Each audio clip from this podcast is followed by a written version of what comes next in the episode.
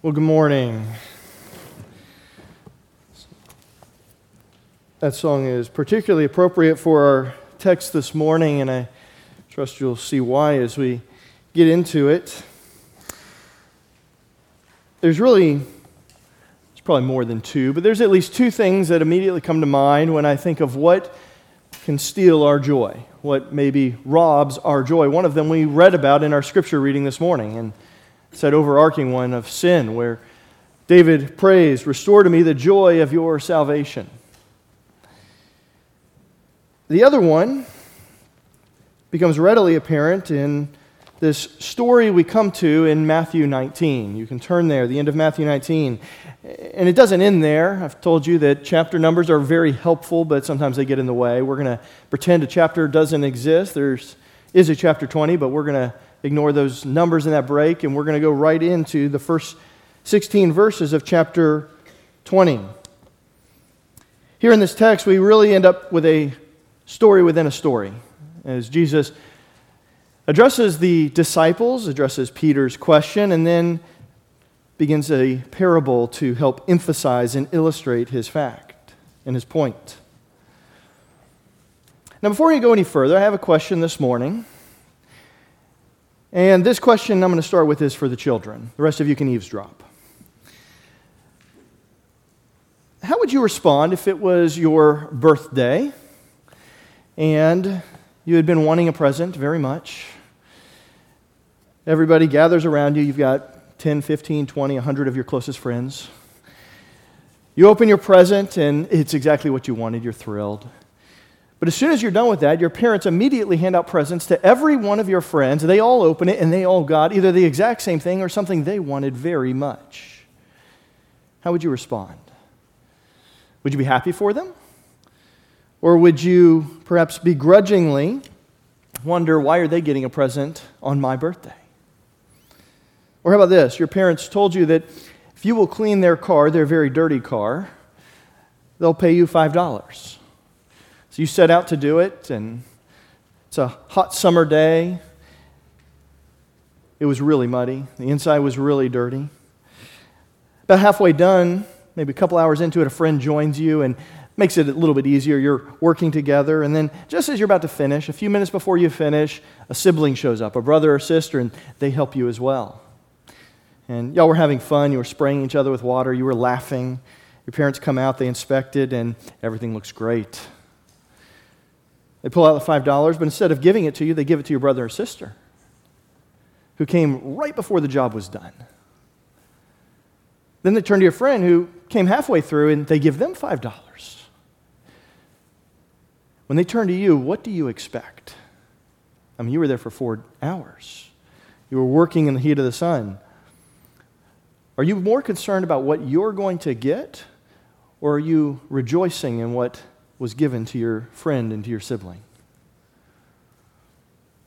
Are you thinking, wow, mom and dad are so generous?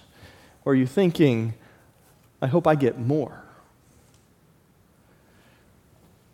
As humans, we are quite sensitive to the idea of fairness, especially when it involves us. You don't have to teach someone to recognize what is quote unquote fair for them. And we never seem to grow out of this. Just look at the world around us. It seems to be almost in the headlines frequently now. And in the story we'll look at this morning in Matthew 19 and the beginning of 20, we are confronted again with an overdeveloped sense of fairness and how this self centered view of fairness has no place in the kingdom of God, doesn't belong at all. Justice and righteousness, yes. Fairness, at least our perspective of fairness, no, it doesn't belong. And what we'll learn this morning is actually one of the great secrets to contentment in this life.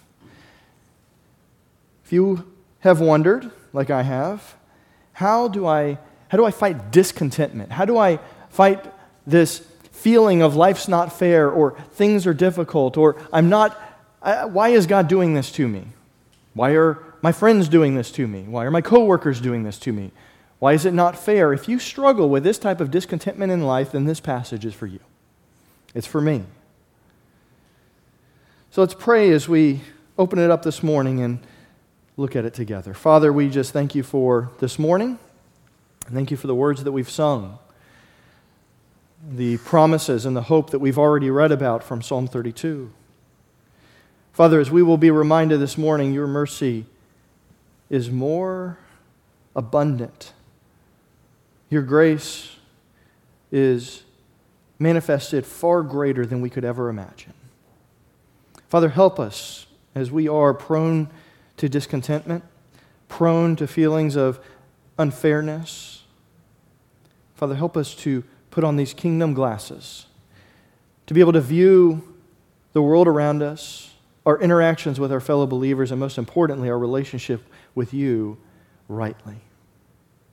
In your name, amen.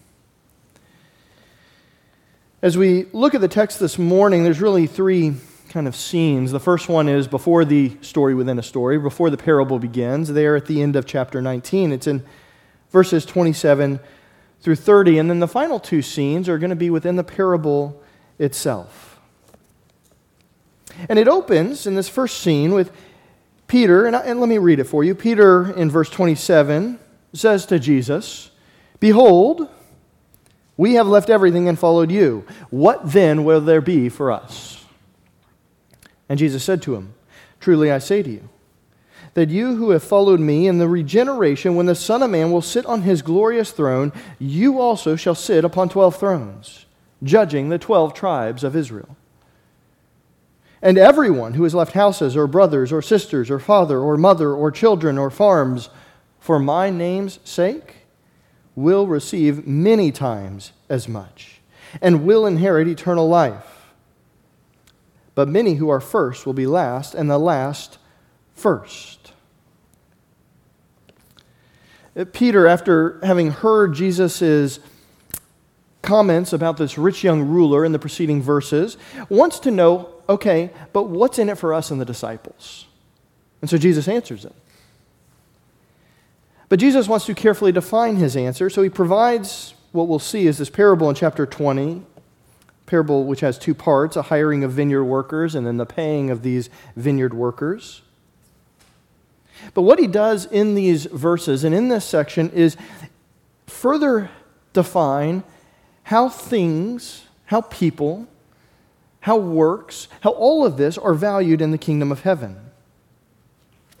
We saw several weeks ago the uniqueness of how kingdom worth is calculated around who or what is most important in the kingdom of God, recognizing that it's the most needy, those who are hurting the most, that are the most spiritually sick, are the greatest in the kingdom of God.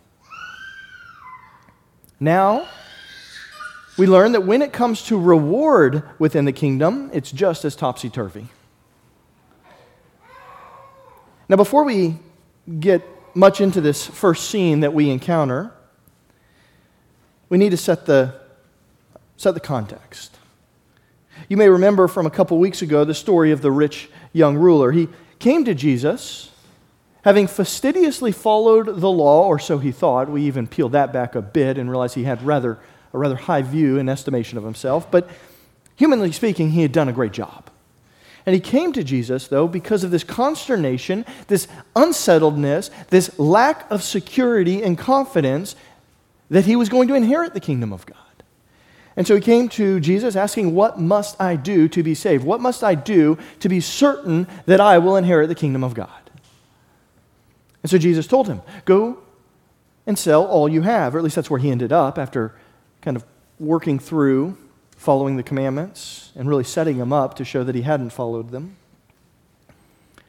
But Jesus tells him, Go sell all you have and give it to the poor.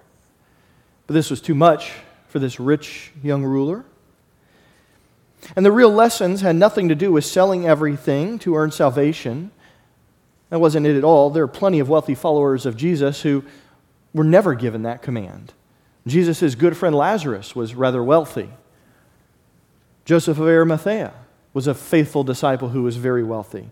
There were many wealthy women who supported Jesus' ministry Mary Magdalene, Johanna, Susanna, and many others are listed in Luke 8. And so wealth wasn't the problem.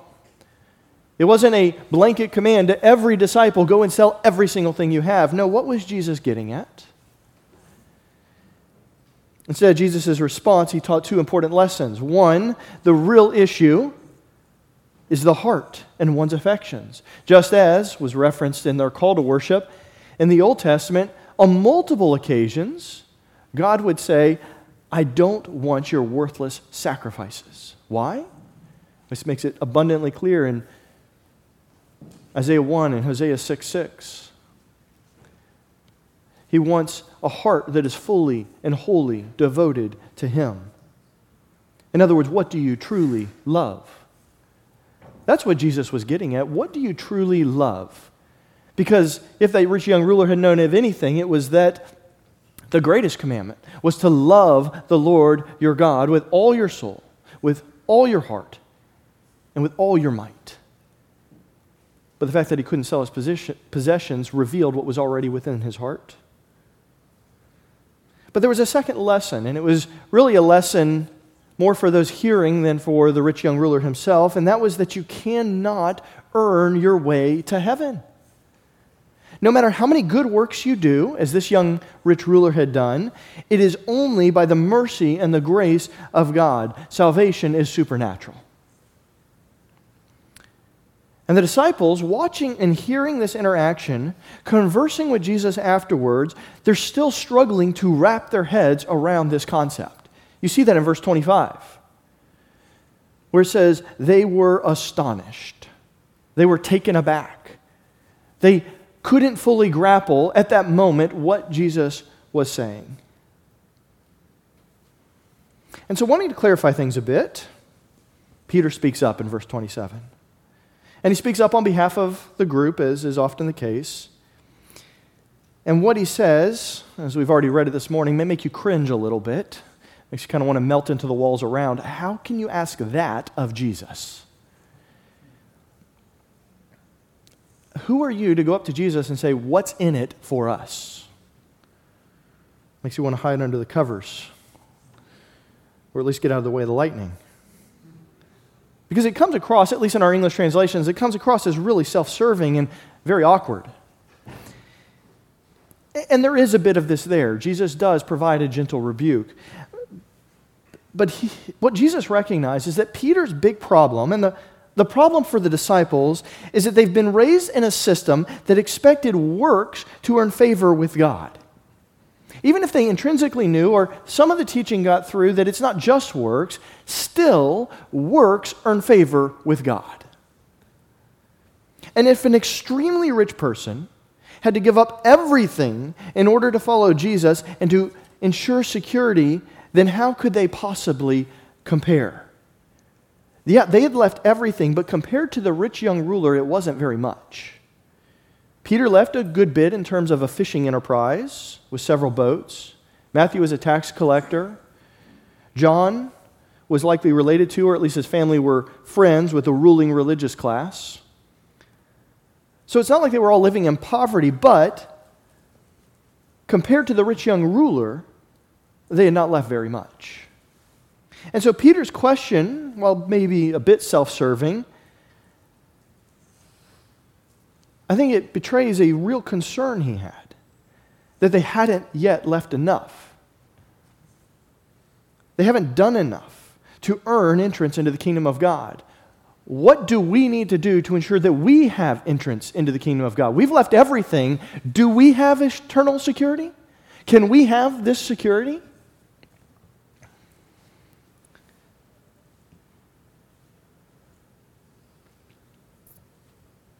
And Jesus' response to Peter's, what I believe is a cry for assurance, is a gentle rebuke because Peter's thinking is still wrong. Because he still has within it the idea of earning. I've left everything, I've done everything I need to have the kingdom, or at least I think I have. So what's, what's going to happen to us? Jesus is sensitive enough to the disciples' need for assurance, and he's going to give it. But he doesn't just make it about the disciples. And he also wants to correct once and for all this joy stealing focus on works, what we might call legalism. Now, verse 28 is kind of fun because Jesus' answer to Peter's question think about what Jesus just asked. I've left everything. Can I have assurance that I'll enter the kingdom of God, uh, kingdom of heaven, the kingdom of God? Jesus' answer doesn't even begin to compare with the question. Here they are, just wanting to ensure entrance. Can we get through the gate? And Jesus says, Oh, yeah. And there's a lot more waiting for you. Verse 28 gives a brief glimpse into the age to come, but really not much more than that. There's other passages that'll give us greater glimpses, longer glimpses. But like when flying in a plane, trying to make out the mountains below or the scenery below, and the clouds break for just a moment and you get a quick glimpse of the ground. And it may be something amazing. You may say to the person sitting next to you, Look, look, look. But it quickly covers back up by the clouds again. You got a good, quick glimpse, but there's so many details you can't make out in this little glimpse. That's what we have going on here. This is a quick snapshot. Jesus promises that there is a time coming, a time for regeneration, where he will sit on his glorious throne. The apostles will sit on thrones as well. This is far beyond what Peter has asked for. For the confidence of entrance, now Jesus is talking about him being on a throne, judging, ruling the 12 tribes of Israel. This time of regeneration is described a number of different ways in the Old Testament and the New Testament but it includes the restoration of heavens and earth. It is a future time, and it involves the reign, the return, and the reign of Christ. At the Last Supper, Jesus said that he would appoint a kingdom for the apostles, and they would sit on the thrones judging the 12 tribes, reiterating this promise, giving them a little bit longer glimpse. And that judging, again, that's often a term for ruling. But what exactly this judging or this ruling involves, it's not described here. And to be fair, it's only observed opaquely elsewhere. But there is more, and we'll actually get to some of that as we get further into Matthew. But Jesus doesn't dwell on that, and there's a reason he doesn't dwell on that. It's because that wasn't the main point. He wants to blow Peter away with his assurance. He drops a bomb on him, a bomb of assurance. It's like, you want assurance? Let me give it to you. You're not just going to enter into the gate and sneak in, you're going to be seated on a throne. And that's why he talks about thrones and ruling here, to knock Peter back a bit with this assurance so that he can then shift. He promises them an important rule or role, excuse me, in the coming kingdom. He highlights that the grace of God is much greater than Peter or the disciples seem to realize. That's the point. That's why he overdoes it with the answer. You have so far underestimated the mercy and the grace of God, Peter, that you aren't even beginning to ask for what I have in store for you. As a father who gives good gifts to his children, I have so much more in store for you. And then in verse 29, he says, and opens this and broadens this to everyone. Not only do I have it in store for you who have literally dropped and left everything, but for all who are my disciples, who count it all as loss to follow me. You have so far underestimated my grace and my mercy. Everyone, Jesus says in verse 29, who makes sacrifices in this life will receive many times as much and will inherit eternal life. Hudson Taylor, an early missionary to China, gave up his family, his home, his friends, any source of reliable income. Suffered in many, many different ways. Here's the statement he had about his life he said that he was never able, never succeeded in actually making any sacrifice for God. Now, humanly speaking, he gave up more than probably most of us ever will in this life. How is it then that he could say he had never succeeded in making any sort of sacrifice in this life for God? Well, he, he answers. And it's that he found so much blessing anytime he gave anything up that he felt himself far better off rather than worse off for having given whatever it was, for having sacrificed whatever it was. And that's just in this life. That's just a foretaste of what is to come in the eternal life or the kingdom of heaven. Job, through his obedience and his righteousness, received twofold, it says at the end of Job, double everything he had before the suffering came. But according to Mark, which is a parallel passage here, Mark adds a bit, a note here that Matthew did not relate to us, which is in Mark 10:30, Jesus says, not only will be greater, it'll be a hundred times greater. Take Job, multiply it by 50 more. It's really just hyperbole. It's incomprehensible how much greater. Jesus finishes this general correction of Peter and the disciples by offering a somewhat enigmatic, that is, a mysterious statement in verse 30. But many who are first will be last, and the last first. Now, it, it may not seem like a mysterious statement to us today because it's become such a common statement. I mean, even those persons who've just grown up around the church, they may not even be believers. You'll hear them saying, first is last, or the last will be first. It's become axiomatic. Often used the exact opposite of what it actually means, but still very common. But what this statement means and why it's so important for a disciple of Jesus Christ is a mystery when he first says this in verse 30. He's about to teach us something about the kingdom, something that we could not otherwise know. And it's here that Jesus provides Peter with the answer to joy in this life. How do you have contentment? How do you have joy? How do you avoid this, letting the circumstances of this life rob it from you? How do you have this ongoing assurance? Well, you need to understand something, Peter. You need to understand how you can have that assurance. You need to understand that it's all wrapped up in the grace and the mercy of God. So let me give you an example.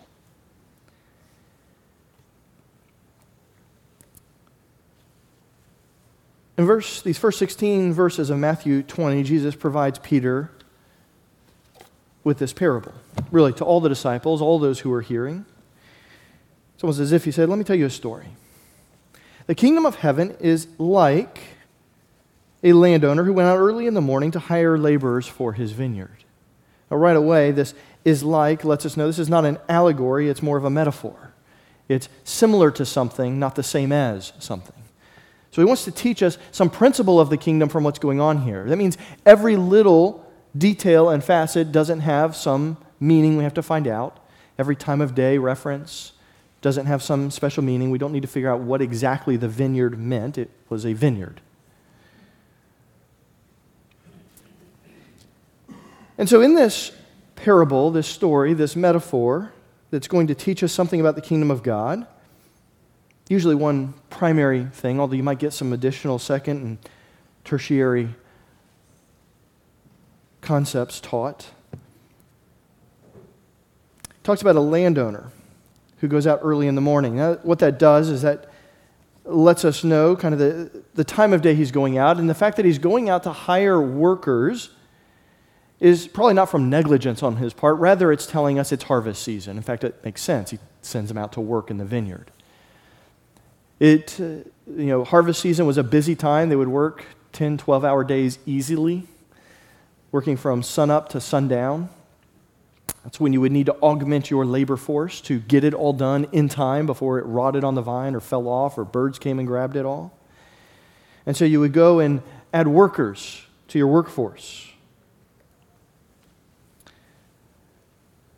And they would need these extra workers for all sorts of various tax, tasks. Guarding the crops, you know, as they pull it off and stack it, they don't want somebody coming up and taking off bushels of grapes driving the donkeys, pressing the grapes if they're making wine, collecting the juice, preparing them for the fermentation process, drying grapes, and any number of other tasks. There were a lot of them. It was hard work, it was long days, it was exhausting. You had to drag yourself home afterward. And day laborers, outside of slaves, were among the lowest social group from a socio-economic standpoint.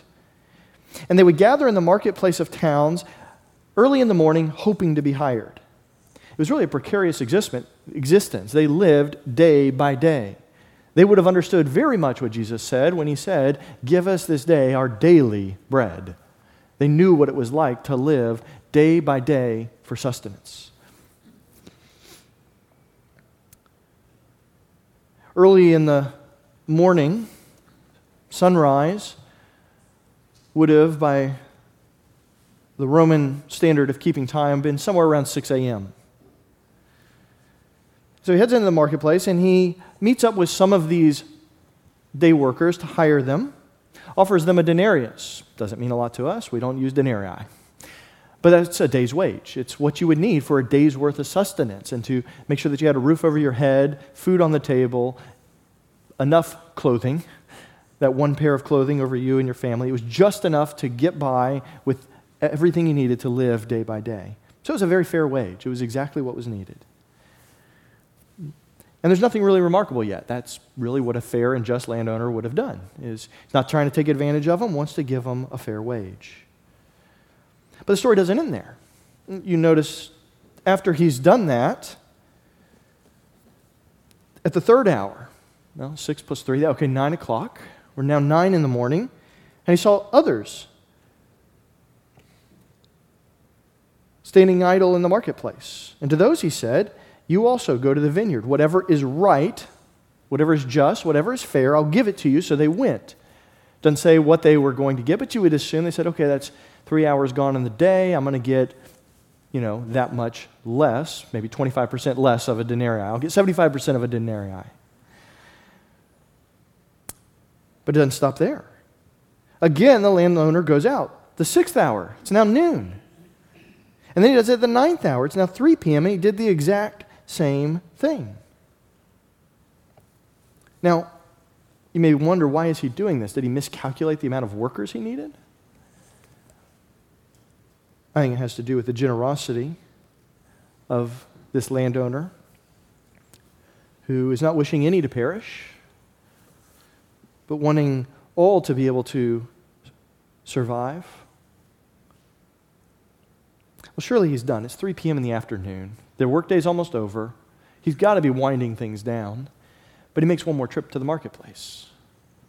And he finds another group. And if you notice before he got to this group, if you went back up to the sixth and the ninth hour, into the third hour, he, seems to be getting everybody that's in the marketplace and sending them to the vineyard. In other words, when he leaves the marketplace, there's nobody left standing there. And yet, each time he comes back, it's almost as if some have heard that there's this landowner who is generous, who is gracious, who is hiring. But he shows back up at this 11th hour. If you've ever wondered where the term the 11th hour came from, you now know. So at the 11th hour, the, it's right before 6 o'clock, it's now 5 p.m. He shows up and he finds some more standing idle. So, why have you been standing here idle? And they said, Nobody's hired us. Now, where they have been getting, trying to be hired, how they have been going about it, we don't know, but now they've showed up to the place that this landowner is hiring and they go to get hired. He says, Go to the vineyards. So they go. There's no discussion of wages, they just go. Well, evening comes. The owner, literally the Lord of the vineyard, said to his foreman, Call the laborers and pay them their wages. Again, nothing unique, nothing special about this. This was exactly what was expected. This is what a fair and just landowner would do. In fact, Leviticus 19 13, Deuteronomy 24 15 very clearly say, Do not deprive the day laborer his wages. Pay him at the evening. Otherwise, there will be guilt upon you, sin upon you. Judgment will be visited upon you. So pay them, do what's right. So he does that. He calls them together. What's interesting, though, is that he gives an extra set of instructions. I want you to do something, Foreman. When you pay them, I want you to kind of reverse the order. I want you to pay the last first and the first last. This is kind of the second time we get that first is last and last is first concept. And so they, he, call, he begins to call them over. It's 6 o'clock. I don't know that they had those triangles or cowbells, but they ring them in.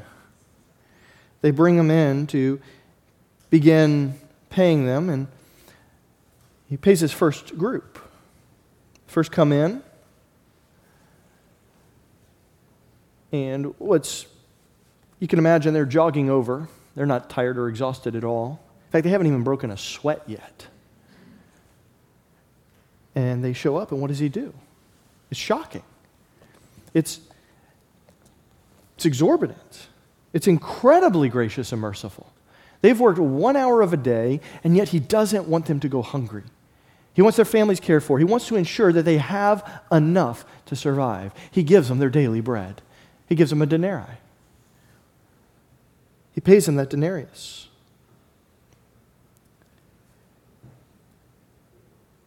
And it's only because of this that it makes what happens in verses 10 11. I'm going to say it's only because of this and our own sinful way of thinking that what happens next is shocking. Because then we don't see the other groups who were hired, but they didn't seem to have too much of an issue. We would assume they received the same denarius. But it's that last group that is placed in contrast to the first, because the first come.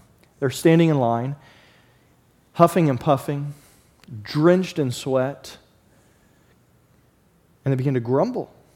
Why do they grumble?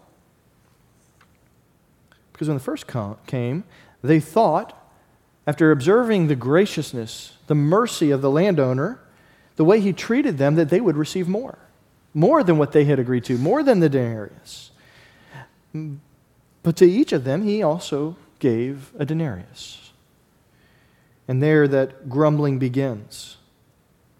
Saying, These last men have worked only one hour, and you have made them equal to us, who have borne the burden and the scorching heat of the day. We have worked and we have earned this. We deserve this. Now, stop and think for a second, again, as we think about the kingdom of God.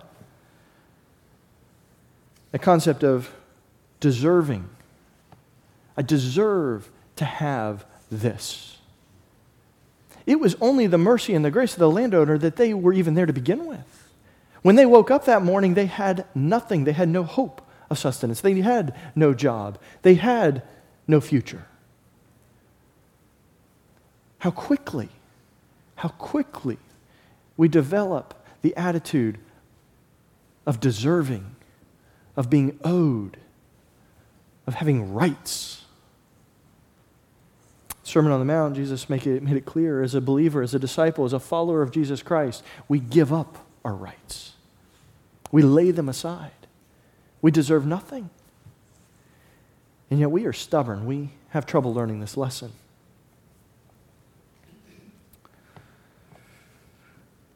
Perhaps in a bit of irony, Jesus addresses one who is a spokesman for the group. Sound familiar? Now, he calls him friend in the rebuke. I think it's because, again, he's not casting them out. He still receives the exact same reward, the same payment as all the others. He hasn't cast them away, he hasn't gotten rid of them. Still a rebuke, but he's a little gentler about it. Friend, I'm doing you no wrong. Did you not agree with me for a denarius? I've given you everything I promised. Why do you want more?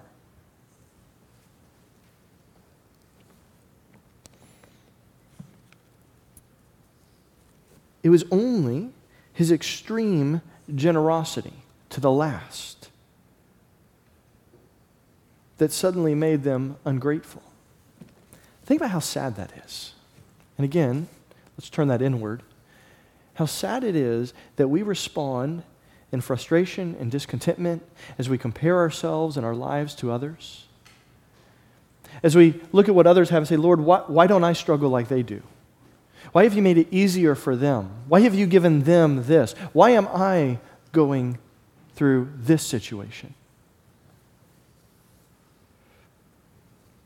Has He not given us everything He's promised?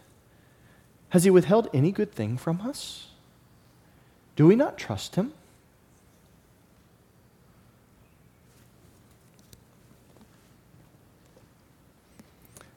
Again, what ends up happening when we ask that? So we begin to question the generosity, we begin to question the mercy, we begin to question the grace of God. When we ask Him why He hasn't given us something else beyond what He's promised, is to question the mercy and the grace of God. And we do it every time we complain. And the reason we so often complain is because we compare ourselves not to what we deserve, because what do we really deserve, each and every one of us at the end of the day? If we're honest with ourselves, and we are honest about how holy and good and right and just God is, what do we deserve at the end of the day? It's death, it's judgment, it's punishment, because we have offended a holy God, and we do it each and every day. We cannot earn his favor. Even as a believer, you cannot earn his favor. Are there things we should be doing as a believer? Absolutely. But you cannot earn his favor or any more of his favor. And yet we question that goodness. We question that grace as we grumble and we complain.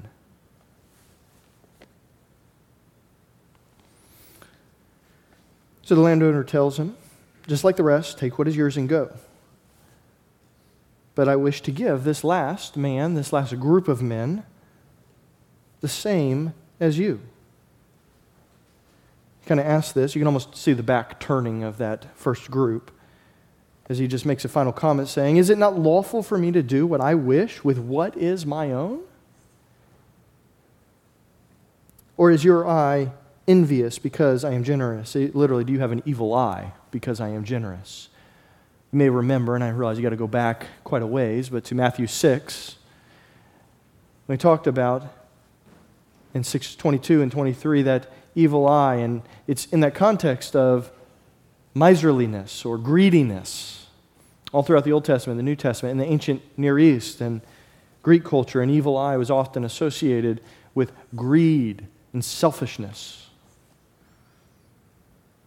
Have you turned your eyes so inwardly your own wickedness? Have you become so greedy? All because I am gracious and merciful and generous?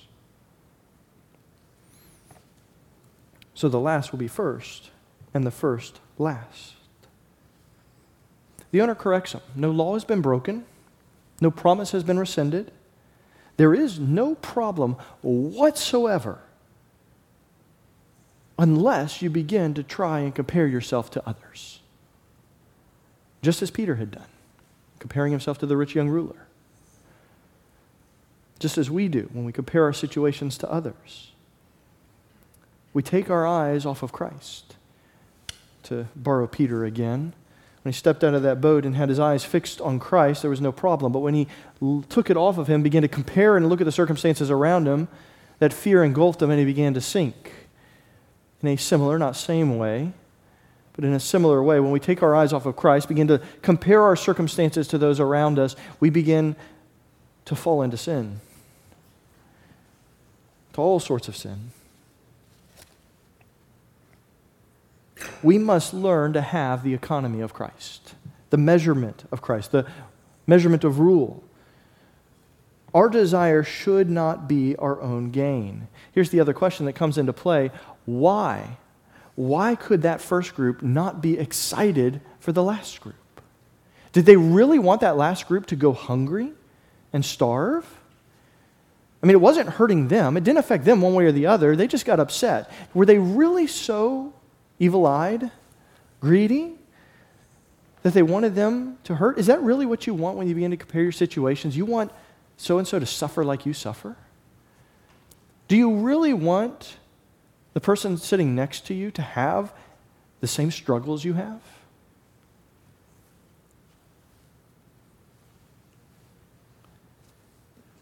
Instead, our focus should be on rejoicing at the grace and the mercy of God, of praying for one another, taking our eyes off of ourselves, rejoicing when the Lord blesses those around us. God's grace makes some who are last first. The point of the parable, again, is not that every single person in the kingdom will receive the same reward. They'll all receive entrance, but that the kingdom rewards depend entirely upon God's sovereign grace. He can do whatever he wants with what is his. And guess what? Everything in this world and every one of us seated here in this room this morning, are His. He can do what He wants. We should not, must not, cannot begrudge Him. The Master's actions here are only difficult to accept if we take our eyes off of His kindness toward us and try to compare ourselves to others. As the first group stands in line for their wages, they're at first thankful. They're, you can imagine they're rejoicing over a master who hired them, gave them meaningful work, promised them fair reward, but then their gaze falters. They took their eyes off of the kindness of the master and compared themselves to others. They thought they deserved, they thought they earned it. They forgot that they brought nothing to their current circumstance. They merely were called to work in the vineyard. It was the mercy, the grace, and the compassion from a generous, kind, and loving landowner.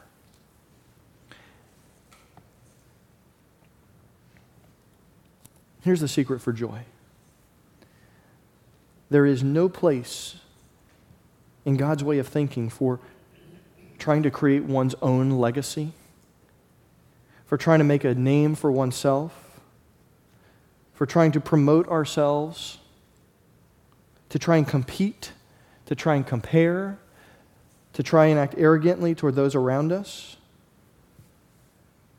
Even the unique apostles who, during the regeneration, will sit on thrones as they judge the 12 tribes of Israel are, in final and ultimate terms, simply laborers in the vineyard, like every other believer in Jesus Christ. Now, how the Lord chooses to reward us in eternity, He can do whatever He wants. How He chooses to use us and reward us in this life, He can do whatever He wants. The question for you this morning is Are you going to remind yourself daily of the grace and mercy of God that is far exceeding, exceeds beyond anything you could ask or think? Because that's what He's given you. He has not simply given you a denarius, a day's wage, in eternity. He'll take care of your daily needs. He's promised that. But what He has promised for us is beyond anything we could ask or think. We need to fix our eyes on Him. Just as the writer of Hebrews says, fixing our eyes on the author and perfecter of our faith. Nowhere else, not comparing ourselves to others. And it's in fixing our eyes on Christ that we will have great joy. It's in fixing our eyes on Christ that we'll be reminded of the grace and the mercy of God, that we'll remember I brought nothing to this situation. I am only standing here, only even able to work because of the grace and the mercy of God. And if you're here this morning and your answer to the question of are you going to heaven or not is I think I've done enough. I want you to hear that there, at the risk of overstating, there is no greater heresy you could say. Because you can never do enough. No, what the answer is for you is to cry out in mercy to God, to that great and abundant mercy, knowing that just like the landowner, there is not one he will turn away. He is patient towards all, not wishing for any to perish, but all to come to repentance. And if you have not repented and cried out to him, come find me afterwards. Find one of the other men you've seen up here this morning or one of those persons sitting next to you and ask them and they would love to share with you the promises of Christ. Let's pray.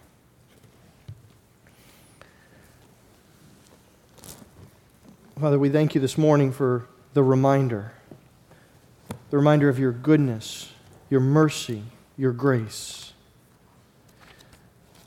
Father, help us to live as if we really are thankful, as if we really are resting in the assurance and the promises that our salvation, our hope is in you and you alone, not in anything we can do. And that we have received and will receive far beyond anything we can ask or think. We pray these things in your name. Amen. Let's stand as we sing to you.